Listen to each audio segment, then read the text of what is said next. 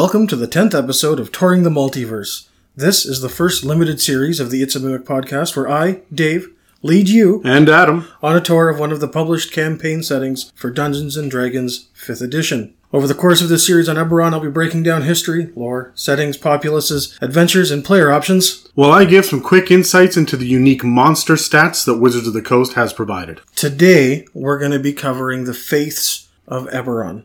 So climb aboard the lightning rail and join me as we look into the steampunky world of high adventure as presented in Eberron Rising from the Last War.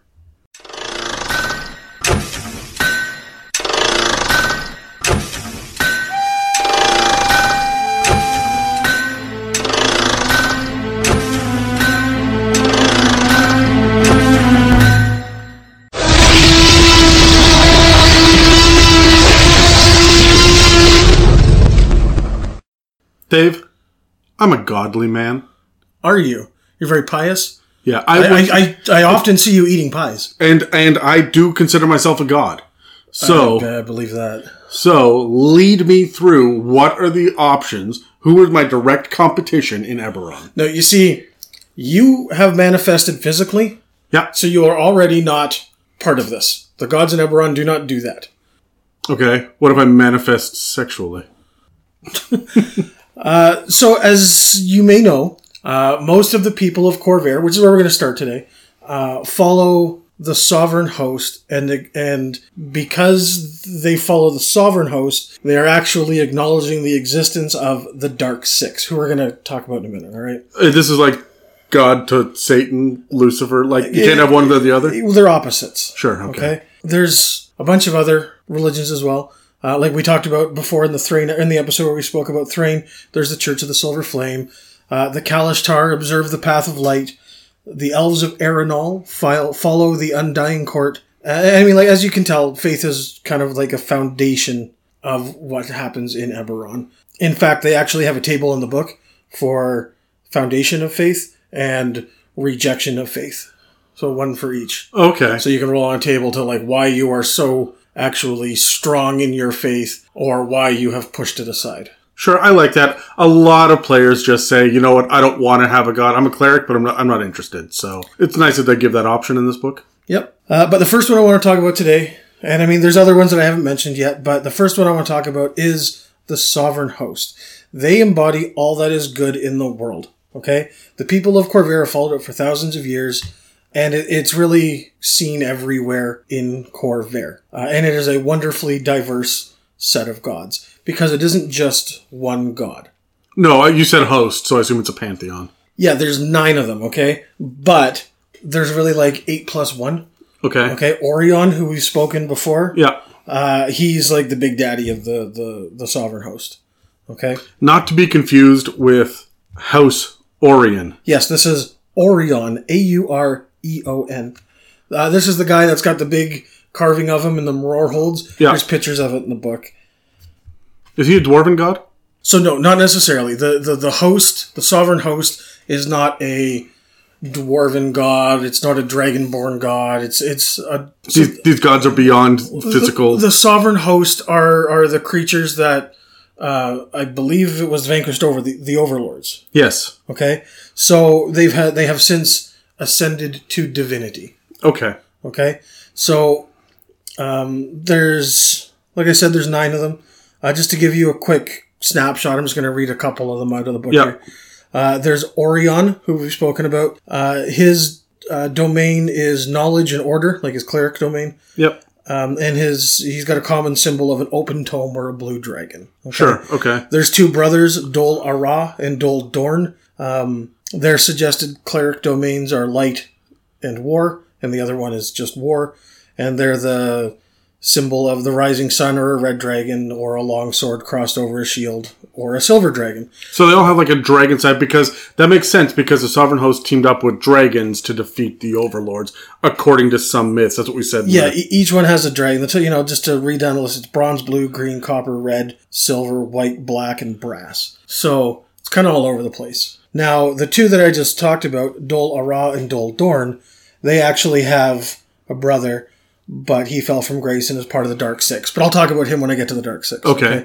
So you can kind of get a feeling like these were people who again have ascended to divinity or gone the other way. But these these are They're godlike beings. they're right? legendary, right? Yeah. And uh, but I mean the the thing is that they're they're built in on real like they happened. They were there. It's it's known, right? These there's no room for interpretation. I mean it is when you're Well, uh, like these are historical figures that some people pray to, like as if we, as if Abraham Lincoln ascended to godhood. Like the dude existed, and we know it's not open to interpretation. But Yeah. is is he a prophet? Is he a god? Is he? Is that is that kind of what we're talking about? Um, yeah, so as a follower, um, if you're a blacksmith, maybe you feel more aligned with one of them called Onatar. Uh, and his suggested cleric domain is, is like Forge, sure. uh, which I believe is in Xanathar's. So, uh, and I mean, his symbol is the cross, hammer, and tongs, or a brass dragon. So you can, through your life, feel a closer connection to a member of the sovereign host, but you're really praying to them all. Yeah, sure. Okay. Okay. Uh, now, remember I said that it's kind of like 8 plus 1? Yep. So their symbol is an octogram. Do you know what an octagram is? Yeah, that'd be an eight-sided shape. That's an octagon. An Well, uh, yeah, an octagram is, uh, it's essentially the the hashtag or pound sign. Essentially, yeah. Each tail Yeah, represents one of the sovereign host, sure. and the whole thing represents Aureon. That's why he's the plus one. He's kind of the big. He's is he like the All Father? He, he, Zeus to the other gods, or Odin to the rest, or Essentially, yes. Okay. Yeah. So the prayers of the sovereign host, when you're praying to them, it's usually done through song. yeah, Okay. Um, and there are specific songs for each sovereign. sure. Okay. Uh, their temples uh, are made of stone, and each one of them has eight doors. Uh, and inside, the you know the walls are carved in paintings with the different sovereigns. An icon of Aureon hangs over the altar normally, and an octogram is engraved in the floor. Sure. Like it's pretty straightforward. Yeah. There's there's a little bit more here. Like I didn't get into all nine of them, but I mean it's it's there. It's easy to find in the book. Yeah. There's a lot of different Sure. Yeah. yeah. different stuff. We don't have time to go through all of the freaking gods of Eberron today. No, we're just kind of hitting the highlights here. So I spoke about the opposite is the Dark Six. Okay, so you guys don't have a hashtag like hashtag gods or like what? What are these guys? What's their symbol? Uh, so their symbol is a hexagram, but there is no one symbol for each of the six, and I'll explain that in a minute. Okay. Okay. So they're the shadow of the sovereign host, is how it explains them in the book. Um, they're also there to kind of shape the world. In fact, I believe that they had to work with the sovereign host to get rid of Kalsir, the giant who brought them Yeah, yeah, down. yeah, yeah. So they had to work together there. You have to be willing to hear them in order to hear them. They don't just kind of pop in. Yeah, they're not like, hey, what's up? I'm I'm, I'm a god. Yeah, you have to be all like, You have to open yourself up. It's that's very similar to how the quarry work with the inspired as well. Like you are bred and trained before you can accept the possession of the quarry, right? So there's that seems to be a regular theme in Eberron where you've got to open yourself up. Uh, now, again, I know I've said this before. They're the opposite. Uh, they're the shadow of the sovereign host. It also it describes them as the other side of the same coin. Sure. They're very much intertwined together, and I cannot stress that enough. Acknowledging, believing in one just implies that you believe in the other. this is a pantheon of 15, but uh, which side of the coin do you worship? well, it's six. I know, I know, I know No, six no, no. plus nine. Six plus nine. Yes, yes, well, yes. six plus eight plus one. But yes. Yeah, yeah, yeah. Uh, the Dark Six are the source of fear, and you can kind of get that feeling when you look at what their names are. I'm going to list all of these because they're kind of neat. There's the Devourer, the Fury, the Keeper, the Mockery, the Shadow, and the Traveler. Huh. They all have a the name. Yes. Uh, and they're not really aligned with dragons anymore. So they sort of are. Like the Devourer, uh, a common symbol for him would be a dragon turtle. Okay, but there is not one symbol that represents them, which is different than the sovereign host. The sovereign host, they have symbols. Um, Aureon has the, the open tome or the blue dragon. The a follower of the Devourer from the Dark Six, it might be a dragon turtle, but it's not necessarily. Okay, it could be a bundle of five sharpened bones, but it isn't necessarily. It's just a, it's a common symbol. Okay, so these are more things that that invoke the idea of, as opposed to a uh, an actual holy symbol. Uh, yeah, their their followers are going to carry um, mementos, right? Uh, so uh, another example I, I saw was that a follower of the Devourer may carry a shark tooth. Okay. Okay, Um, they may carry wood that was scorched in uh, a forest fire, something Look, like that. This makes sense because I'm taking the word devour, and dragon turtles are gargantuan and they fucking eat people. Yeah. Right? Shark tooth uh, is all about devouring. And then we have the devouring aspect of fire, right? Which consumes. Okay, well, the fury is one of the symbols is a woman's head and arms. So do you want to explain that one to me?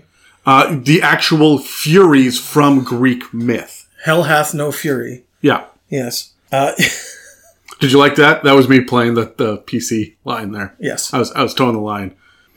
So they also use songs to conduct their formal rituals, uh, and most of their temples are hidden. Is it like death metal now? It was freaking Beach Boys and the Bee Gees before, and now it's it, it's Metallica. and Dethklok. If you haven't heard of Dethklok, look them up. They're great. So, like I said, their temples are, are hidden, but they're kind of hidden in like cheeky kind of ways. Especially like the cult for the mockery. You might find that in like a slaughterhouse. In a Slaughterhouse, okay. Yeah, or a, a cult for the shadow might be in like the back stacks of a library. So the places where you're going to worship them are going to be hidden. There's not going to be temples devoted to them in the middle of the city, but there will be the back door that kind of. This this feels more cultish, right? Like there Oh, is they the- are literally called cults. Yeah. Like, like, yeah, you are a cult of the mockery. no, but this this, this feels like like the Lovecraftian cults, right? Like where there's no there's no meeting place. You just I worship over here. When and everyone else's back is turned, I find a dark corner and I do my dark ritual. Like that's kind of how it feels. Yeah, no, you're absolutely right. Now, I know I just said that they don't have temples in the middle of city and stuff. That isn't necessarily true. You're fucking my world, Dave. I know. So they do have dedicated temples, but they are going to be hidden. They're not going to be easy to find. They are normally built from dark stone. And you know how the, the sovereign host had eight doors? Guess how many this one has? Six. There you go. Uh, and they have, instead of an octagram engraved in the floor, They have a six pointed star essentially. It's it's a hexagram hexagram in the floor. Yeah, yeah, yeah. There's two vertical lines and then that are parallel. that are parallel, and Gotcha. then one horizontal line that intersects both. Okay, so it's just a hashtag. It's missing a missing a, missing a. Y- y- No, but also yes. Okay. Okay. Any questions about the Dark Six? Oh, lots. They sound like good guys, but let's let's move on. The next one I had is the Church of the Silver Flame. Do you remember these guys? Yep. Uh, so they are the force of light that holds fiends at bay. Uh, they defend innocence from evil, and they are big players in the nation of Thrane. So I sat there and tried to figure out how to phrase this little story about the background from the Church of Flame, and decided that the book just kind of did it better. So allow me to read you a paragraph. Okay. Every Thrane child knows the story of Tira Miron. Centuries ago, one of the ancient and powerful demons chained within the world broke free from its bonds, unleashing terrible suffering on the people of Thrane. The nation would have been destroyed if not for Tira Miron. This paladin was called by the Silver Flame and battled the mighty fiend. When it became clear that the Overlord couldn't be destroyed, Tira gave her life, combining her spirit with the light of the Silver Flame to bind the demon once more. Now, Tira serves as the voice of the flame, helping others find the light. Anyone who seeks to protect the innocent and battle evil can draw on the power of the silver flame to aid them, but they must beware of the shadow in the flame, the demon that still lingers and yearns to trick good people into evil. Make sense? Yeah, that's pretty straightforward. Uh, so there is actually like a there is a silver flame in Flamekeep, which I believe is the capital of Thrane, if I remember correctly. Yes. And you can talk to Tira through this. And the leader of Flamekeep is the keeper of the flame, if I remember correctly, because they got real original with naming. I believe you are correct. Yes. Okay. Now, this religion is kind of defined by structure. There are archbishops that control regions, cardinals that control the church, and of course, the Keeper of Flame is the ultimate authority. Uh, and they are the ones that commune with Tira Miron. Okay, not tiramisu. That's totally different. That's the sister, Right. right? Uh, so during the last war, the Templars of all nations fought together against demons and other aberrations. Um, but without a supernatural threat, they f- ended up fighting each other. Mm-hmm. Uh, you know, so it's like nation on nation. Uh, this division in the church as a whole led to corruption. Braylon priests associated with the criminals in Aundair uh, and a faction known as the Pure Flame formed, uh, and they are advocates uh, that use violence instead of compassion. Okay. Okay. Uh, this led to politics entering the Church of the Silver Flame. Uh, where, so now you have people that are joining the church for power instead of For faith. Yeah. Well, not just faith, but seeking to do good to It's selfish. There's no more altruism to like these guys are in it for the power grab. some of them still are, but it, it It's got that of- flavor. Yeah. Yeah, it's kind of it's not what it once was, right? Like it, it, there there is corruption in it when it was supposed to be so pure. Uh, so again, it's centered in Thrane, but it does have a really strong presence in Breland and Aundair. Uh, the symbol is a stylized flame that has a silver inlay. A silver arrowhead etched with the symbol is a common token. The silver flame has no need for prayers or offerings, uh, and instead their services kind of focus more on encouraging virtuous behavior. Only ordained priests can perform service. It's very specific about that. Okay. Uh, and archery is a devotional practice. So if you want to feel closer to your faith, archery all day. The arrow points in that direction. Well, it, it's used as a meditation, and I mean it's a martial. Like it's it's useful for what they're doing as well. Uh, they also have fortresses, okay, uh, and these are just garrisons for the Templar, and they also provide sanctuary from supernatural threats. So perhaps, maybe, just spitballing here, okay. Church of the Silver Flame had a fortress, one of these fortresses in the Mournland. Perhaps if you're traveling through the Mournland, this could be your sanctuary for the night. It, yeah, it's uh, it's blessed or holy land or it's consecrated land. Yeah, there's there's something about it, right? Yeah, okay. Like that's something you could do. That's not that's that's my interpretation, but it it plays into it, I think, quite well. yeah. Uh, now they also have churches, and these churches you can tell them apart from every other one. Uh, they've got large arches, big open spaces. They've got mosaics on the floor, and there's normally a flame burning in the center of the church. The the head of the church, uh, their seat. So in Flamekeep, uh, there is the Grand Cathedral. This is where the the keeper of the flame lives. Yeah. Uh, and this is built on the site of Tira's sacrifice, and it's like the size of a small city. It is not. It is large. The Vatican? I've been to the Vatican, and that is not the size of a small city. No? Okay. no, that's the size of a. It's one mile by one mile, right? Like, yeah. Yeah. All right, and I mean that's really all there is to know about the Church of the Silver Flame. Well, that's all we're going to cover today, anyways. Any questions about it? Nope. Seems pretty straightforward, say. Yeah. Okay, the next one I wanted to bring up was the cults of the Dragon Below. Now, you'll notice that this is the cults Yeah, of the. Dragon Below. Gotcha. They are wildly diverse. Uh, the examples they give you in the book uh, a paradise exists within the world, a veil bathed in the light of the inner sun. Earn your passage with the blood of worthy foes. Uh, the next one is the existence of a chrysalis state, preparing us for transcendent immortality within the bowels of the gibbering mouther. And the last one is the Lord of Eyes, sees all secrets. Its gaze elevates the worthy and slays the unbeliever. Drive doubt from your heart, and you will see reality through new eyes. So, these are all very different. Um, these are more about worshipping the aberrations and creatures of Khyber. Yeah, this is not a dragon cult. It just happens to be Khyber was the progenitor dragon who is now the Underdark, where the aberrations live. Am I following you? Yeah, and there are a bunch of different cults that worship different aspects of it. Yeah. Um, This is where you would worship your Daelkyr? you could, Okay. but Is there is there another one coming up that uh, no. The the Daelkyr aren't from Khyber. That's not where they originate. That's where they are now. I mean, I guess you could. Yeah, uh, look, sure, that it makes a certain amount of sense. I just I'm trying to figure out where the Daelkyr fit into the to this and the idea of the many eyes and whatnot. Just from my own reading, that sounds like a beholder, and I know that one of the Daelkyr has the has like a beholder crown and shit. Like, do you follow my my train of thought on this? Like, I feel like you could kind of make yes. Uh, I feel like you could kind of make your own assumptions and kind of put your own twist on things okay, when you want to, because again, this the cults of the Dragon Below are very. There's not a finite list of them. okay, Uh, if you can equate it to the to Khyber, it would probably fit. All right. Now you have to keep in mind that the cults of the Dragon Below is a title that commoners use to describe it.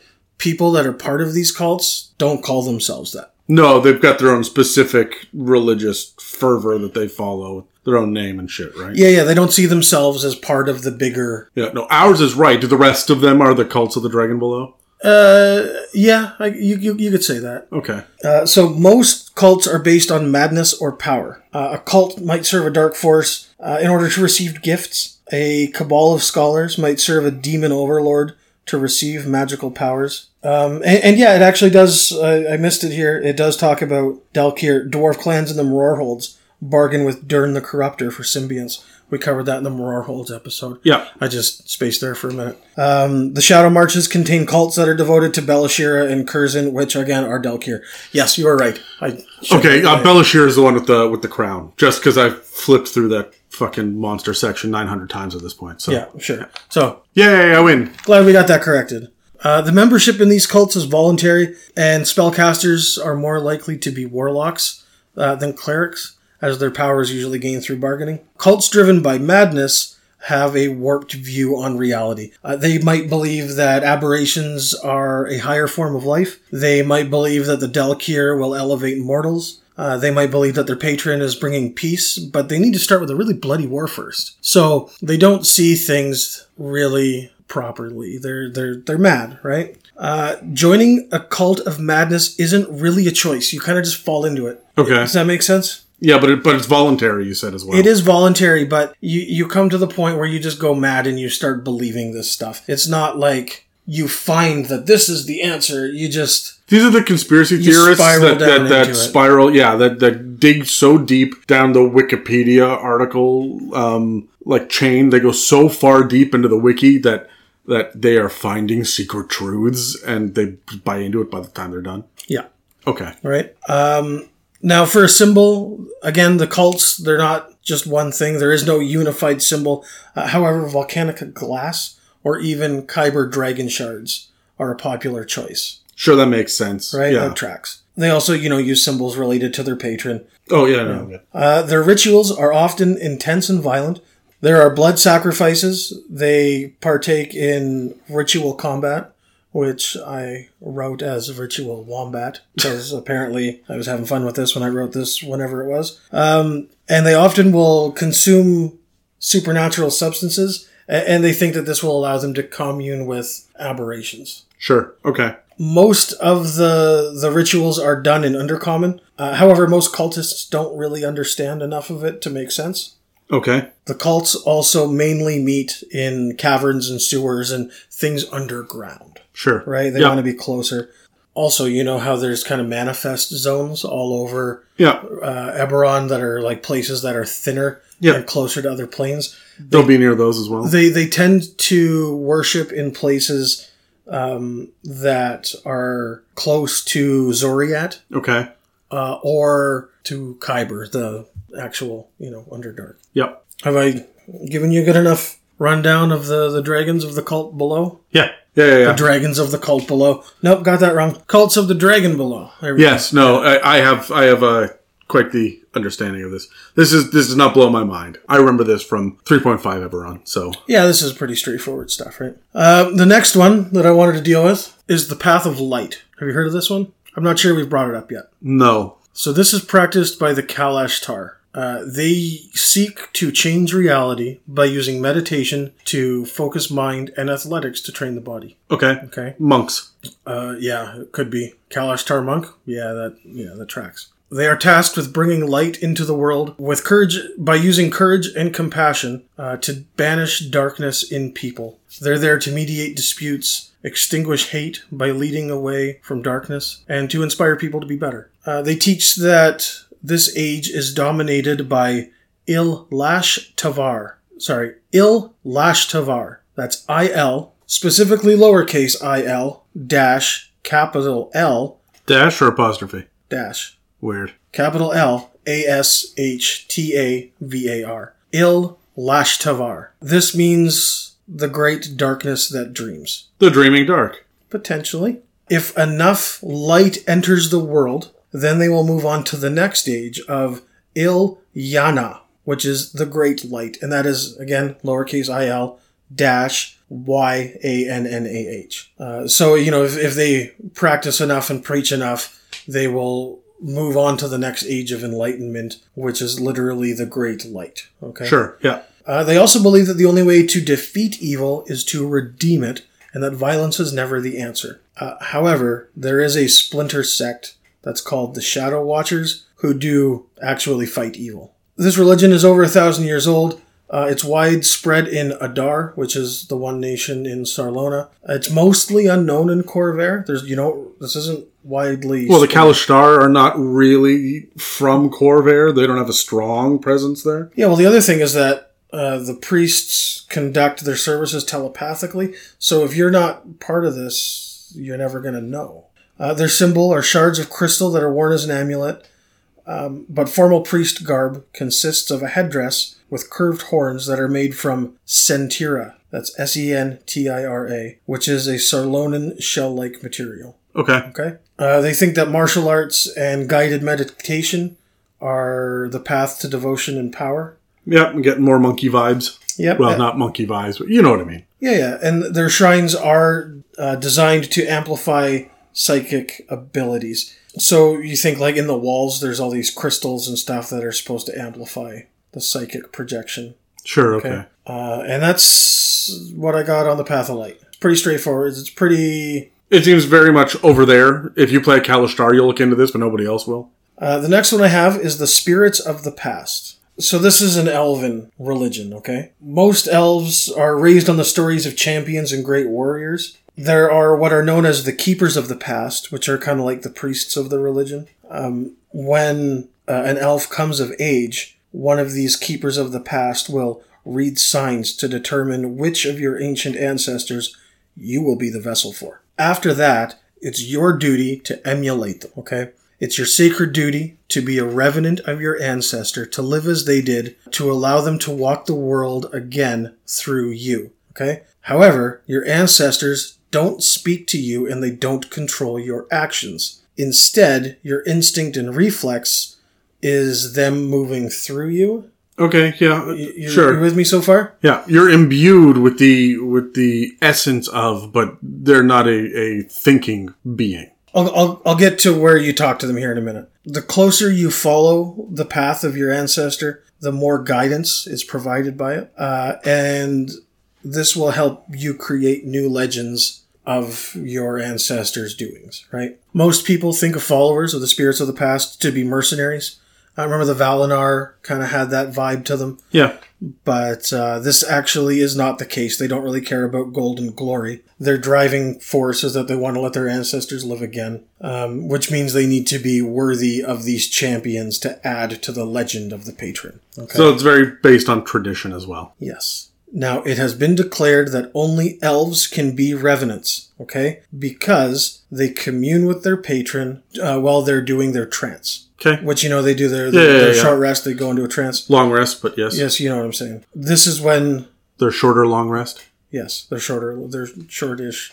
Yeah, Long rest. they're medium rest. They're medium rest. That, that's when they talk to their patron. Their symbol is the Zaelshin. Okay, The shit is that, Dave. so the Zaelshin uh, is an amulet that bears the seal of your patron or ancestor. Mine is a walrus, not a seal. It's often worn as a brooch, uh, and it can often be embedded in the forehead of a helmet. Okay. Okay, Most devotees wear a veil or a zelta, which is a spirit mask. Uh, and this way, their opponent in battle sees the Zaelshin, which is the, the symbol for their patron, instead of the elf that's living underneath it. Again, they're for their patron, not themselves. Now, they don't make permanent temples. Instead, a keeper of the past will make a circle with their sword in the dirt. The space within becomes sanctified for service. Okay, so again, you get the feeling that this might be the roaming war bands of the Valenar. sure. Yeah, that makes a certain amount of sense. They're not about temples because it's in the forehead. Yes.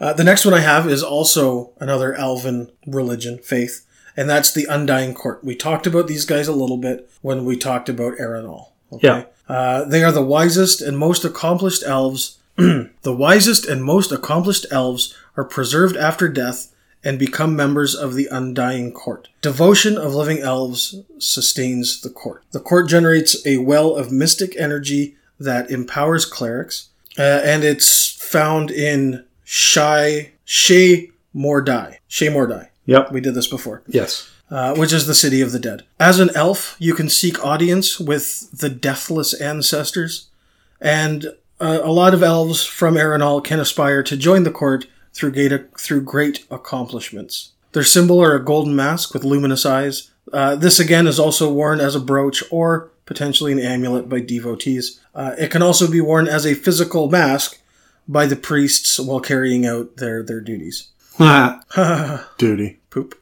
Yep. Uh, transcommunion is the most sacred rite. While these elves are in a trance, they are connected to the consciousness of the court. Okay? So they can trance into the hive mind? Essentially. Crazy. Okay. Yeah. Uh, in Aerenal, the temples are made to look, they're, they're step pyramids that are made of stone. Okay, we all know what that looks like. Yeah. On Khorvaire, however, the temples are made of dense wood, which is only found on Aerenal. In both, the walls inside are engraved with stories about uh, the Undying Counselors. Make sense? Yep. Any questions about the Undying Court? Again, I feel like we already kind of touched on them before, so I don't really want to get No. too far into them. No, we're good. Okay, Again, I have questions, but I'm satisfied with this, right? sure. Next, we've got the Druids of Khorvaire, and there, there's five main Druid sects, and we're just going to give you a quick rundown. Sects. Se- uh, so, S E C T S. okay. Because I was going to say, you assume the druid sects is dirty. Oh, well, yeah, it's out in the woods. Yeah. Yeah, yeah, yeah. I bet they're feeling thorny. Boo. No? I mean, I bet you some of them, once they wild shape, are feeling horny. Gross. The first Druid group uh, is called the Ashbound. They're the defenders of the natural world, and they defend it from all threats. Some of the more extreme members will consider civilization to be a threat and attack settlements. This is your stereotypical druid nonsense that I expect from Yeah, players mo- that don't understand druids. Most of them focus their energies on fighting the dragon marked houses. Okay? yeah. And one of their big things is that they're seeking to free bound elementals. This makes perfect sense, honestly, because these are the captains of industry, right? Of Mm-hmm. course, they're going to want to wipe these guys out. Yeah, stick it to the man, man. Exactly. Yeah. Uh, then there's the Children of Winter, and I like these guys. Okay, they believe that death and decay are vital to the natural life cycle. Uh, if it's out of balance, they believe that devastating cataclysm will occur to reset this balance. They battle the undead, they call the weak, and have been known to spread plagues in some cities. Some of the Children of Winter believe that the Mourning was a sign of the apocalypse to come. This is where I'm getting my circle of spores druid because they're all about rot and decay. Yeah, I, I, I like, you know, I'm outdoorsy. This death and decay are vital to the natural life cycle. Yeah, I can get behind that. Yeah. Uh, the next one we have are the gatekeepers. We spoke about these guys at length before, so just a quick update on them. Uh, they're the oldest. They're primarily orcs that reside in the shadow marches, and they protect against aberrations, unnatural creatures, maybe the mage-bred creatures. Sure. Okay, uh, and extraplanar incursions or attacks. They maintain the ancient seals that are holding evil at bay. Are these the guys that are watching the labyrinth? No, they're no. not. No, that's right. It's it's That's a tribe of orcs. yes, yeah, yeah, yeah. Okay, right. Uh, the next one are the Green Singers.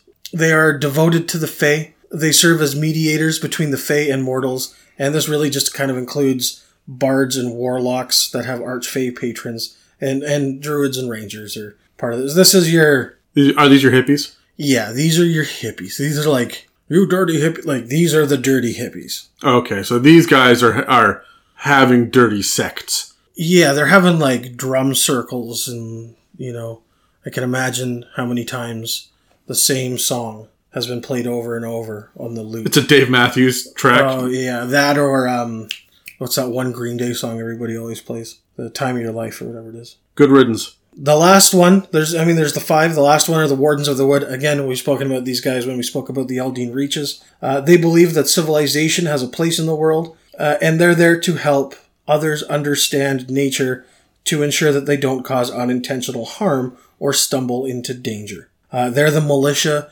and the mediators in the Eldeen Reaches, and they're the largest and most recognized uh, sect of druids. Okay, I feel like they're gonna have a lot of rangers among their ranks too because they're they're militarized, they're martial outdoorsmen. Lots, yeah. Okay, the last one that I wanted to speak about was the Blood of Vol, and I think I saved the best for last. Oh, sorry, the blood of. Vol, V O L, Blood of Vol. All right. The Blood of Vol teaches that we all have the potential to become divine beings. Death is a curse that is meant to kill you before you can unlock the divinity within you. I believe that about myself in real life. I think a lot of people do, and they damn well shouldn't. No, uh, yeah, you're right. I mean, it should be reserved for people like me. Yikes. Uh, it was founded by Erandis d'Vol, E R A N D I S, then the little d, small d, apostrophe V O L, uh, who was an elf from Aerenal. This is the only d, d something that is not a The as in the Dragon Mark text. yeah.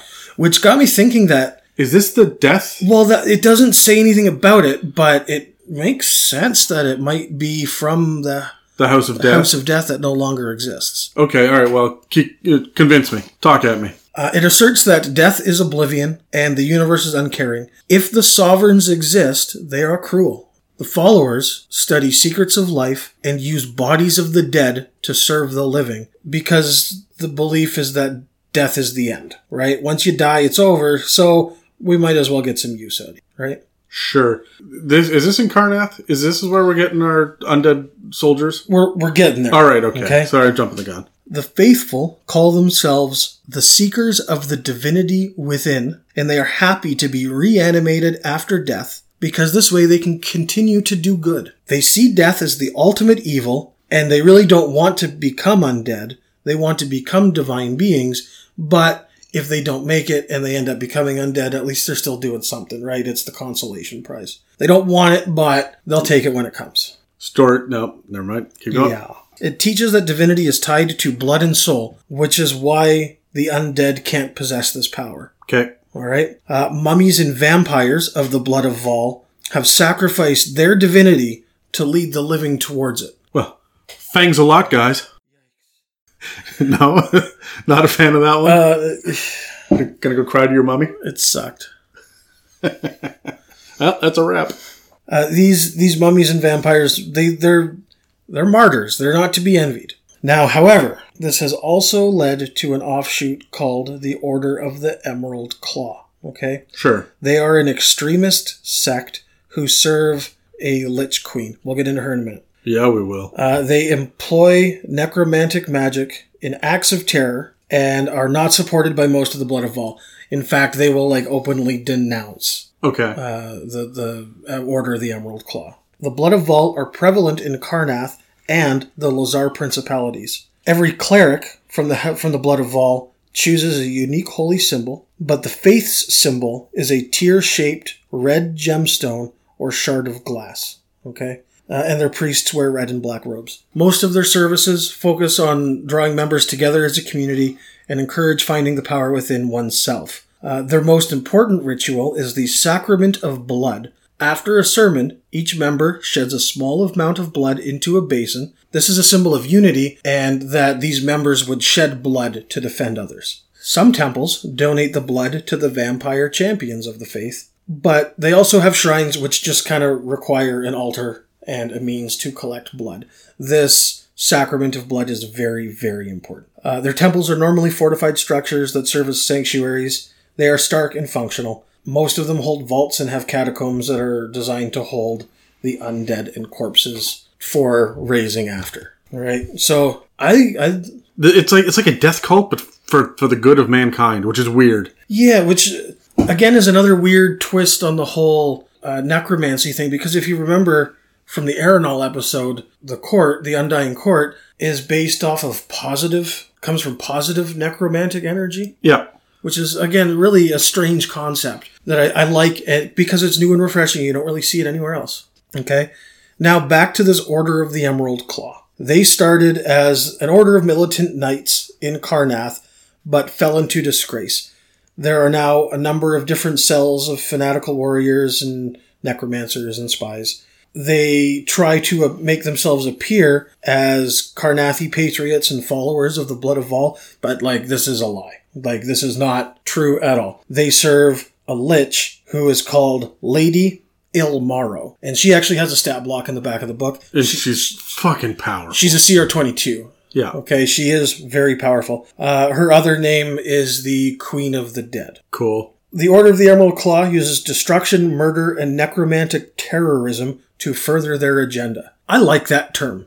Necromantic terrorism. Yeah, that's that's great. Yeah, that's yes. Yes. Uh, they use undead minions, uh, and again, like I said, they are rejected openly by the Blood of Vol. They want nothing to do with them. During the last war, Karrnath bolstered its ranks with groups devoted to the blood of Vol. Uh, this included necromancers and bone knights that were trained to raise undead troops. The Order of the Emerald Claw was one of these groups. Okay, They're, they were infamous. Um, they were renowned for their fighting skill, but they were also sanctioned for their treatment of enemy soldiers. They would brutalize them. Okay, they were also accused of killing civilians so that they could be raised as skeletons and zombies to fight for them. Ooh. So they take all that's good from the blood of Vol and they pervert it and twist it. Yeah.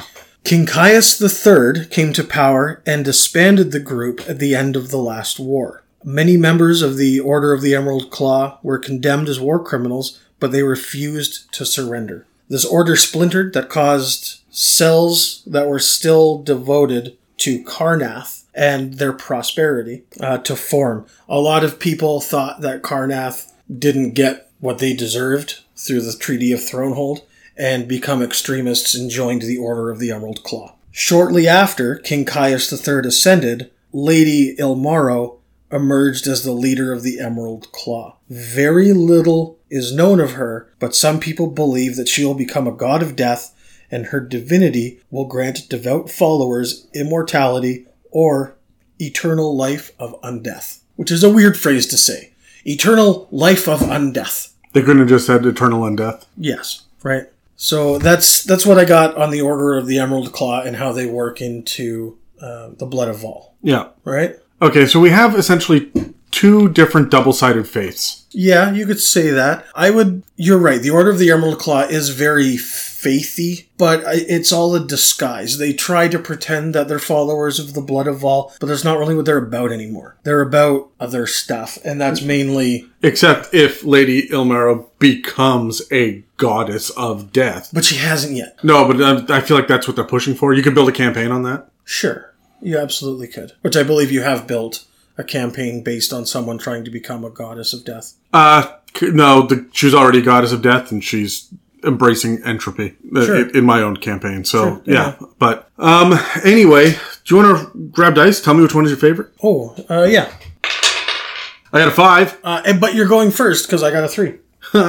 Sucker. Um, I I'm gonna play with the sovereign host. The Sovereign Host and the Dark Six are obviously set up to be the big central pieces of faith it's the, It's the complete package. Yeah, you, you really get everything that you want. You can interact with each of the gods in a different time or, or way. Yeah. And I really feel like it's you can build a whole campaign around this shit. You can have all of this and not look at anything else and still do just fine. But you, but it comes with dragons and overlords and fiends and a bunch of other shit built right into it as well. So there's a lot that you can dig at. Yeah, that makes sense. Uh, anything else you'd like to say about them? Um, no, I'm going to keep it good and short because we're running a little bit longer and I'm doing something special instead of monsters in a minute. So excellent. Well, I'll just give a quick brief. I really like the Blood of Vol uh, and the Order of the Emerald Claw that comes with that. I have used the Order of the Emerald Claw. I've spoken about them before. Uh, I, I really, I really, really, really like them.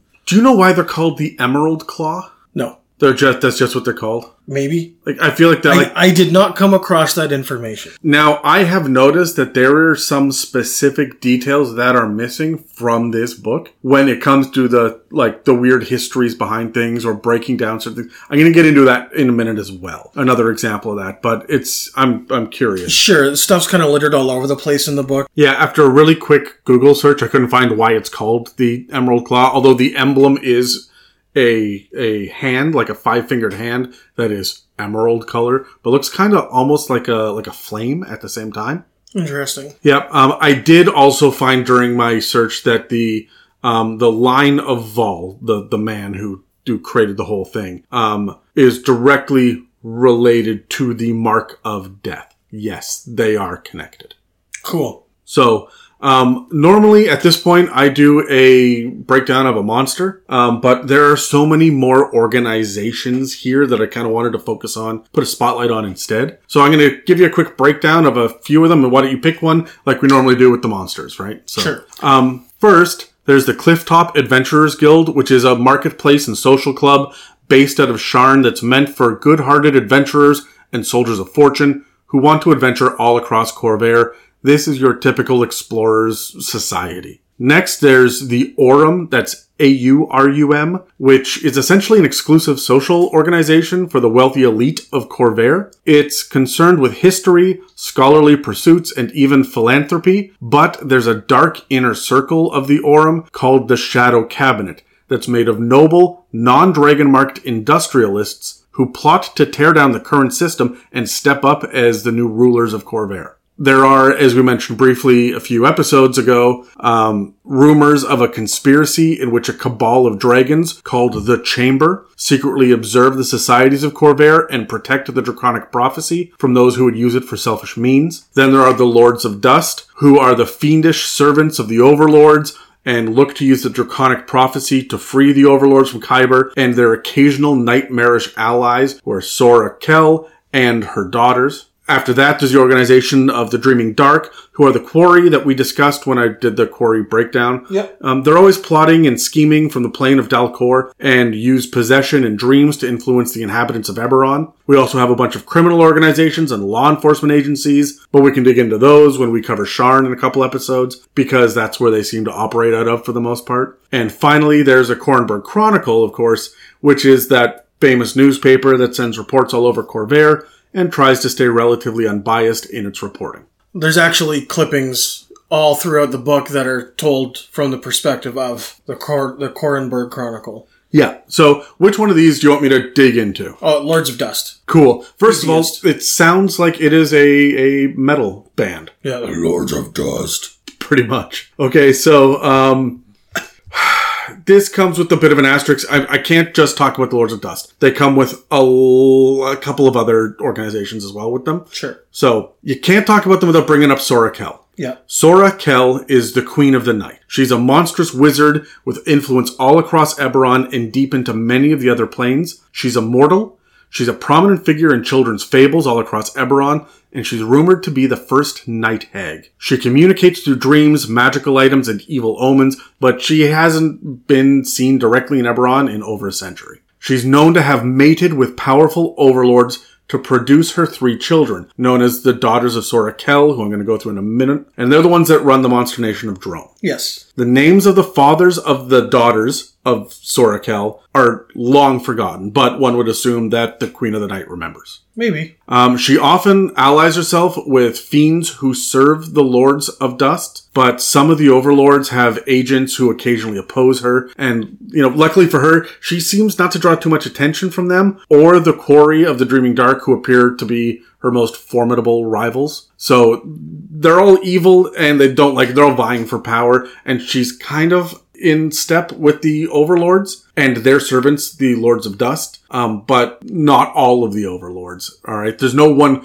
group of, we don't, it's not like the religions where there's a pantheon. Every overlord has their own army. Sure. The lords of dust themselves are unnamed in the book, powerful fiends. They're usually Rakshasas, but it can be any fiend. Uh, and they act as agents for the overlords, but each one seems to swear fealty to a single overlord as opposed to following a group of them. Remember how we said that there's a labyrinth run by orcs who keep fiends in the demon wastes? Yeah, it's the lord, it's the lords of dust who pose the biggest threats here. They still have a series of safe houses and sanctums all across Eberron, but they're mostly found scattered across the demon wastes in secretive ancient rooms. Sure. And remember the secret society of dragons that I just mentioned? Yep. They directly oppose the Lords of Dust, which hails back to when the dragons and celestials are said to have trapped the overlords in Khyber. The two organizations are constantly vying for dominion over the draconic prophecy, which we touched very briefly in the first episode. Yeah. Um, when they do aim to sow discord and distress in order to sustain the overlords trapped below, they're really out to free their masters. Like that's their their big thing. They, they want to sustain the evil and the darkness, but they're all about the freedom. And in order to do that, uh, they have to follow the draconic prophecy in certain ways, often manipulating mortals to commit specific acts at specific times. They usually deal with complex schemes in clandestine ways. So, you know, mortals, which um, players may not realize they're being manipulated for a long time. This feels like they're set up to be a giant twist. Well, I'm I'm usually trying to set my players up, and hopefully they don't see it coming. Yeah, hopefully. Uh, Eberron offers a new kind of Rakshasa troop in the book, so I'm going to cover it next week because they're really tied to the Lords of Dust. Okay. Um, but first, though, I want to dive into the Daughters of Sora Kell, who are absolutely amazing, and I love hags, so I did a deep dive into this. So here we go. I know we have one person who will like this. Yeah, there's, there's just one person that reached out to us on Reddit that was like, "Tell me more," and we're like, "There's not a lot, but but here we go." So the Daughters of Sora Kell are all technically hags, but they've got powers far beyond what hags usually have, according to the Monster Manual. I did a really deep dive into the lore from previous editions because I freaking love these, and interestingly, each of the Daughters of Sora Kell have character levels, which 3.5 used to beef up the monster stats. Okay, so mm. they actually get levels in classes.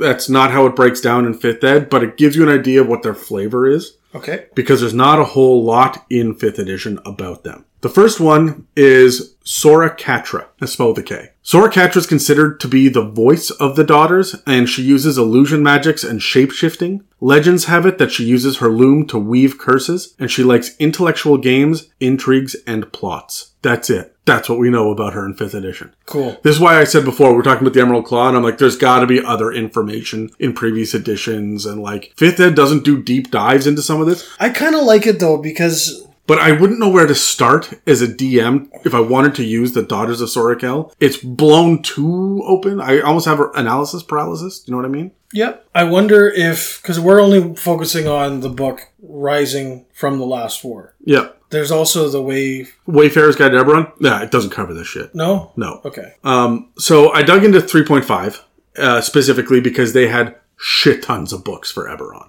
Yes, like over ten. Yeah. Um, and 3.5 tells us that Sora Katra is a green hag specifically from the Shadow Marches. It says that the charismatic Sora Katra formed the government in Droaam, which is really just a system of tributes. And these days, Sora Katra spends her time scheming and plotting, and she's actively creating a criminal guild in Breland called the Monster's Eye. In 3.5, Sora Katra has 11 levels of Bard. Weird. Okay, so on top of being a hag, everything that a level 11 bard can do as well. That's gnarly. Yeah, right? It doesn't say which kind of bard, but that's because it was different classes in that edition, different subclasses. Well, they used yeah prestige classes, which were wildly different. Yeah. Um, the next one is Sora Maenya. She's the commander of Droaam's armies, and people say that she can crush a giant with her hands, eat it, and still be hungry. She traps her victims' souls to their skulls, so they're bound to them, Okay. which she then keeps as trophies in her lair. And while her reputation is that of a brutal, muscular woman who can, with a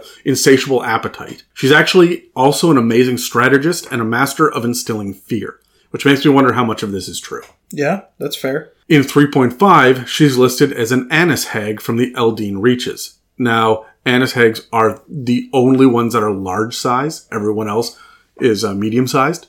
All the other hags. So the idea that she is bigger and does eat giants, uh, it's starting to track a little bit. So there may be some truth to these. There's very little info um, in 3.5 uh, on Sora Maenya as well but she did enjoy terrorizing the people in her region before she moved to Droaam, and she's eager for all sorts of bloodshed and battle. Sora Maenya is the military general and has a reputation for being a brute, but she's actually highly intelligent and a hedonistic sadist, Cool. which means she's got a weird sexual, gluttonous, greedy vibe as well. Yes, she orders things from Dan's website. Yes, Yes. exactly. Sora Mena has 10 levels of barbarian. Yeah, that that makes sense. Yeah. I have a feeling like Terry would really like her. Yes. Yeah, Death by Snoo Snoo. Yeah, yeah, yeah. Um, and finally, there's Sora Teraza, who is shrouded in mystery. She's a stereotypical blind diviner, and she's the best diviner alive. Her answers are usually enigmatic, and she's super unreliable. For example, she's been known to tell key information to her sister's enemies for reasons all her own. And it's hard to keep secrets from her, but what she does with the knowledge is anybody's guess. There's no there's got to be a method to the madness, but she swings wild. Nobody really knows what she's like a force in nature. Wild card, bitches. Yeah, pretty much. Yeah. So um, in 3.5, we learn that Sora Teraza is a Dusk Hag, which is the new one in the Eberron book. Now. Yeah. Um, and she's from the Demon Wastes and has spent most of her time focused on ancient knowledges until she came up with the idea for Droaam. So Droaam is her idea, but Sora Katra put it into, uh, like gave it structure and runs the government, and Sora Mena is, uh, Maenya, rather, is out there to give it military strength. Sure. So she's the eldest of the sisters, Sora Teraza, um, and she guides the actions of her sisters. Despite her divination and divine magic, she doesn't pray to any god, and her actions seem to be incredibly chaotic. She can't be trusted, and her advice and deeds don't always seem to benefit the other two, but it's implied that she does have her own mysterious machinations and a method to the madness. And she's got 13 levels of cleric, so that should give you an idea of her powers. That's nuts. So, during the last war, King Boranel of Breland worked apprehensively with Droaam. Yes. But the other nations still refuse to acknowledge the sisters' claim of independence. As we've discussed, Droaam sends out their monstrous citizens to act as laborers and mercenaries all throughout Khorvaire, but it's more than just gold and respect that the daughters of Sora Kell want. Each one of these monsters acts as eyes and ears in every corner of the land. This is a power play Sure. That's what I'm going to build an entire freaking campaign on. Oh, I absolutely. fucking love hags, right? So you've got ties to, to their history. Like uh, 3.5 really did a good job. I feel like Fifth Ed did them dirty. Well, it, it's easy to do this too because, uh, like most of the most of the campaigns I played in Eberron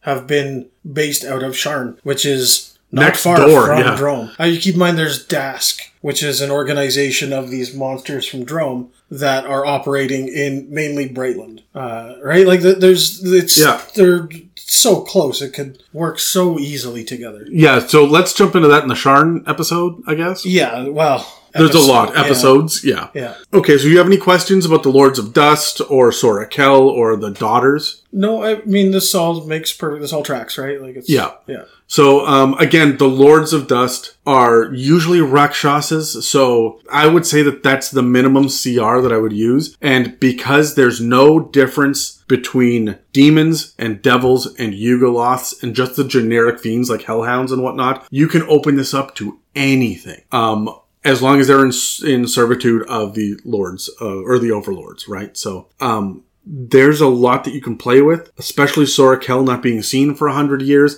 It's kind of implied as well that the daughters might be behind that, but nobody knows for certain. Yeah, fair enough. So, oh, sorry. And my favorite thing, she has adamantine claws that can eviscerate people. Well, of course, why wouldn't she? Yeah, which is um badass and also a little bit like an annis hag as well, who have like metal like claws and teeth, which which is gross and weird. Yep. So uh, anyway, that's uh, that's that's it. I could take all of this and the Dark Six or the Cult of the Dragon below, and I could make a real big intertwined evil intrigue campaign with this. The information in this episode in particular uh, Was brought to you by Fisher Price. sponsor us. Uh, no, it, it. This is really kind of the. This is the meat that is going to create the espionage. Yeah, between that and the Dragon Mark houses, right? Like there are so many layers to this shit. Oh, and, and of course we haven't even talked. Well, I mean we have in the past, but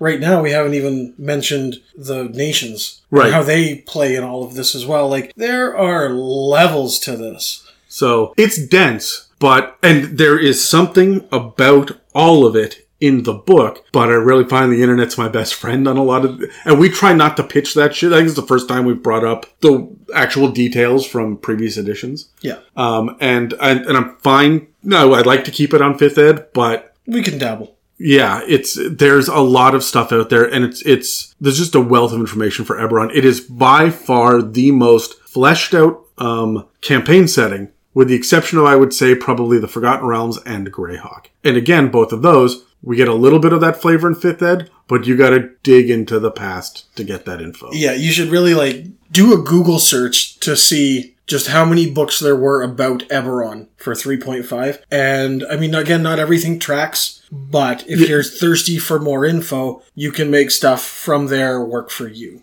Yes. Here, right? Yeah. Like they really did flesh it out a lot. There, I think each continent has a book of, of its own. Like it, there's so much. And adventure modules on the continents as well. Oh, yeah, right? yeah, yeah. So This entire series, as well as other series on role playing games, are available on the It's a Mimic feed on iTunes, Spotify, YouTube, and lots of other podcast apps, so don't forget to follow or subscribe on whatever app you're listening to. Also, check out the entire library of episodes on www.itsamimic.com and feel free to support us by hitting that donate button. Thanks for listening to this episode of It's a Mimic Touring the Multiverse. You can check us out on Instagram and Facebook, or you can find me at the subreddit r slash It's a Mimic. Until next time, I'm Dave, And I'm Adam. and we'll be back with more Eberron information and crazy adventure inspiration next week. But let's go find Jed. I hope we're not dumpster diving this week. Oh, sh- no, no, that never happened.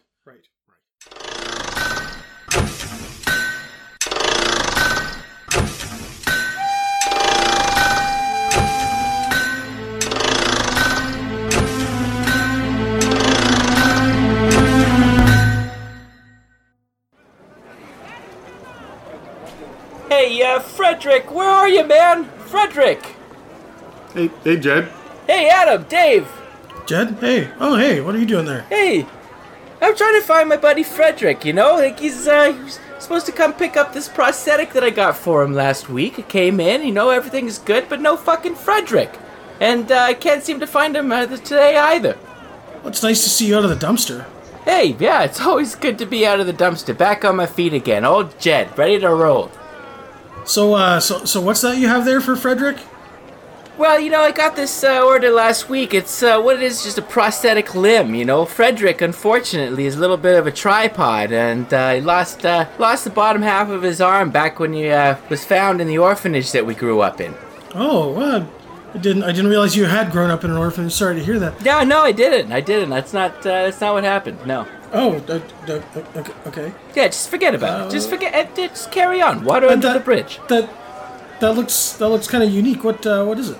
Oh, there's nothing really too special about this one, you know. I mean, it is really just a prosthetic limb. When you put it on, it'll act, you know, similar, if not almost exactly the same as, uh, as your regular appendage, you know, before you had an accident or uh, willingly took it off. I don't know what the fuck you're into. But if you're looking for something that uh, packs a little punch, you may say, I do have something else that uh, might be right up your uh, right up your alley, Dave. Oh yeah, what are you talking about? Well, right here, you know, uh, my good old friend Frederick. He's uh, he's not just a simple guy, you know. He wants the best of the best. So, uh, your old pal Jetty got him the arcane propulsion arm. It is exactly the fucking same, except this arm can be used as a projectile, David. Interesting. Like you can take it off and throw it? Well, I mean, sure, absolutely, you could take it off. It may take you, you know, a little bit of time, six seconds maybe. I'm sure that I could get around to it then. I mean, yeah, sure, you can throw it, of course, but uh, you wouldn't need to do this. This uh, this crazy little fist here comes flying off the end, up to 20 feet or a long range. We're talking 60 feet here, okay? All right, let's say your buddy's sitting 60 feet away from you. You want to knock him upside the head. This is gonna deal 1d8 damage per successful hit every fucking time. What? What? What kind of damage? Oh, force damage, you know. Oh, so what? Did you just? It's like a rocket-propelled fist. Think of like a harpoon with the gnarliest fist, which is now yours, on the end of it. And instead of puncturing, you're just fucking blasting the person you're shooting it at. Jed, you're speaking my language. And you know what? You could even use it when you go, uh, you know, act like a hermit out in the woods. A little uh, less force free uh, hunting to kill, you know, to get your food. Maybe there's a squirrel up in the tree or a uh, cockatrice, you know, roosting. You could just throw that hand out and uh, hopefully knock him down and get a fresh meal. That's a, that's a pretty smart idea. I like that, Jed. Yeah, it's always good to get a little cockatrice in the morning. All right, so look, it doesn't uh, it doesn't seem like my good pal Frederick's gonna be coming around the dumb bastard. So uh, you know, technically, I legally own the thing, and uh, you know he's a no-show. It's the second week in a row. Uh, so you know, if if you're interested, I could probably give it to you at a pretty reasonable cost. Yeah, what are you thinking? So you know, you know, I usually cut you a pretty good deal, and uh, my old pal Frederick, as we were talking about, he was gonna give me uh, forty-five thousand gold pieces. Okay. Now, David, I'm gonna level with you. That's a really good price, but what do you feel about fifty thousand gold pieces? Well, it seems like it could be a handy thing to have kicking around, but uh, I mean, in, until until I have need for it, I think I'll pass. Thank you.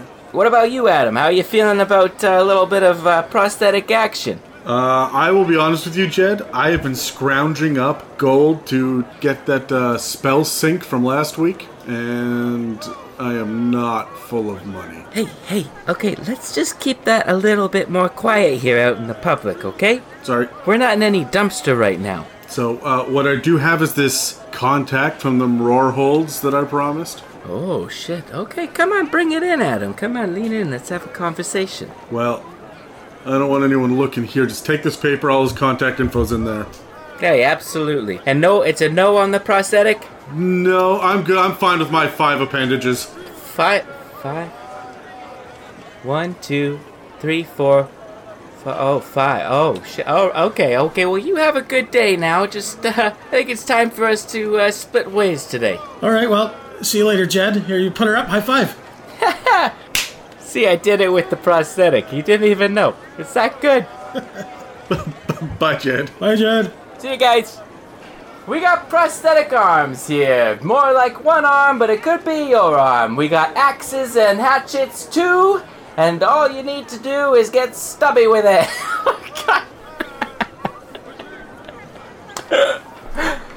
oh god. Um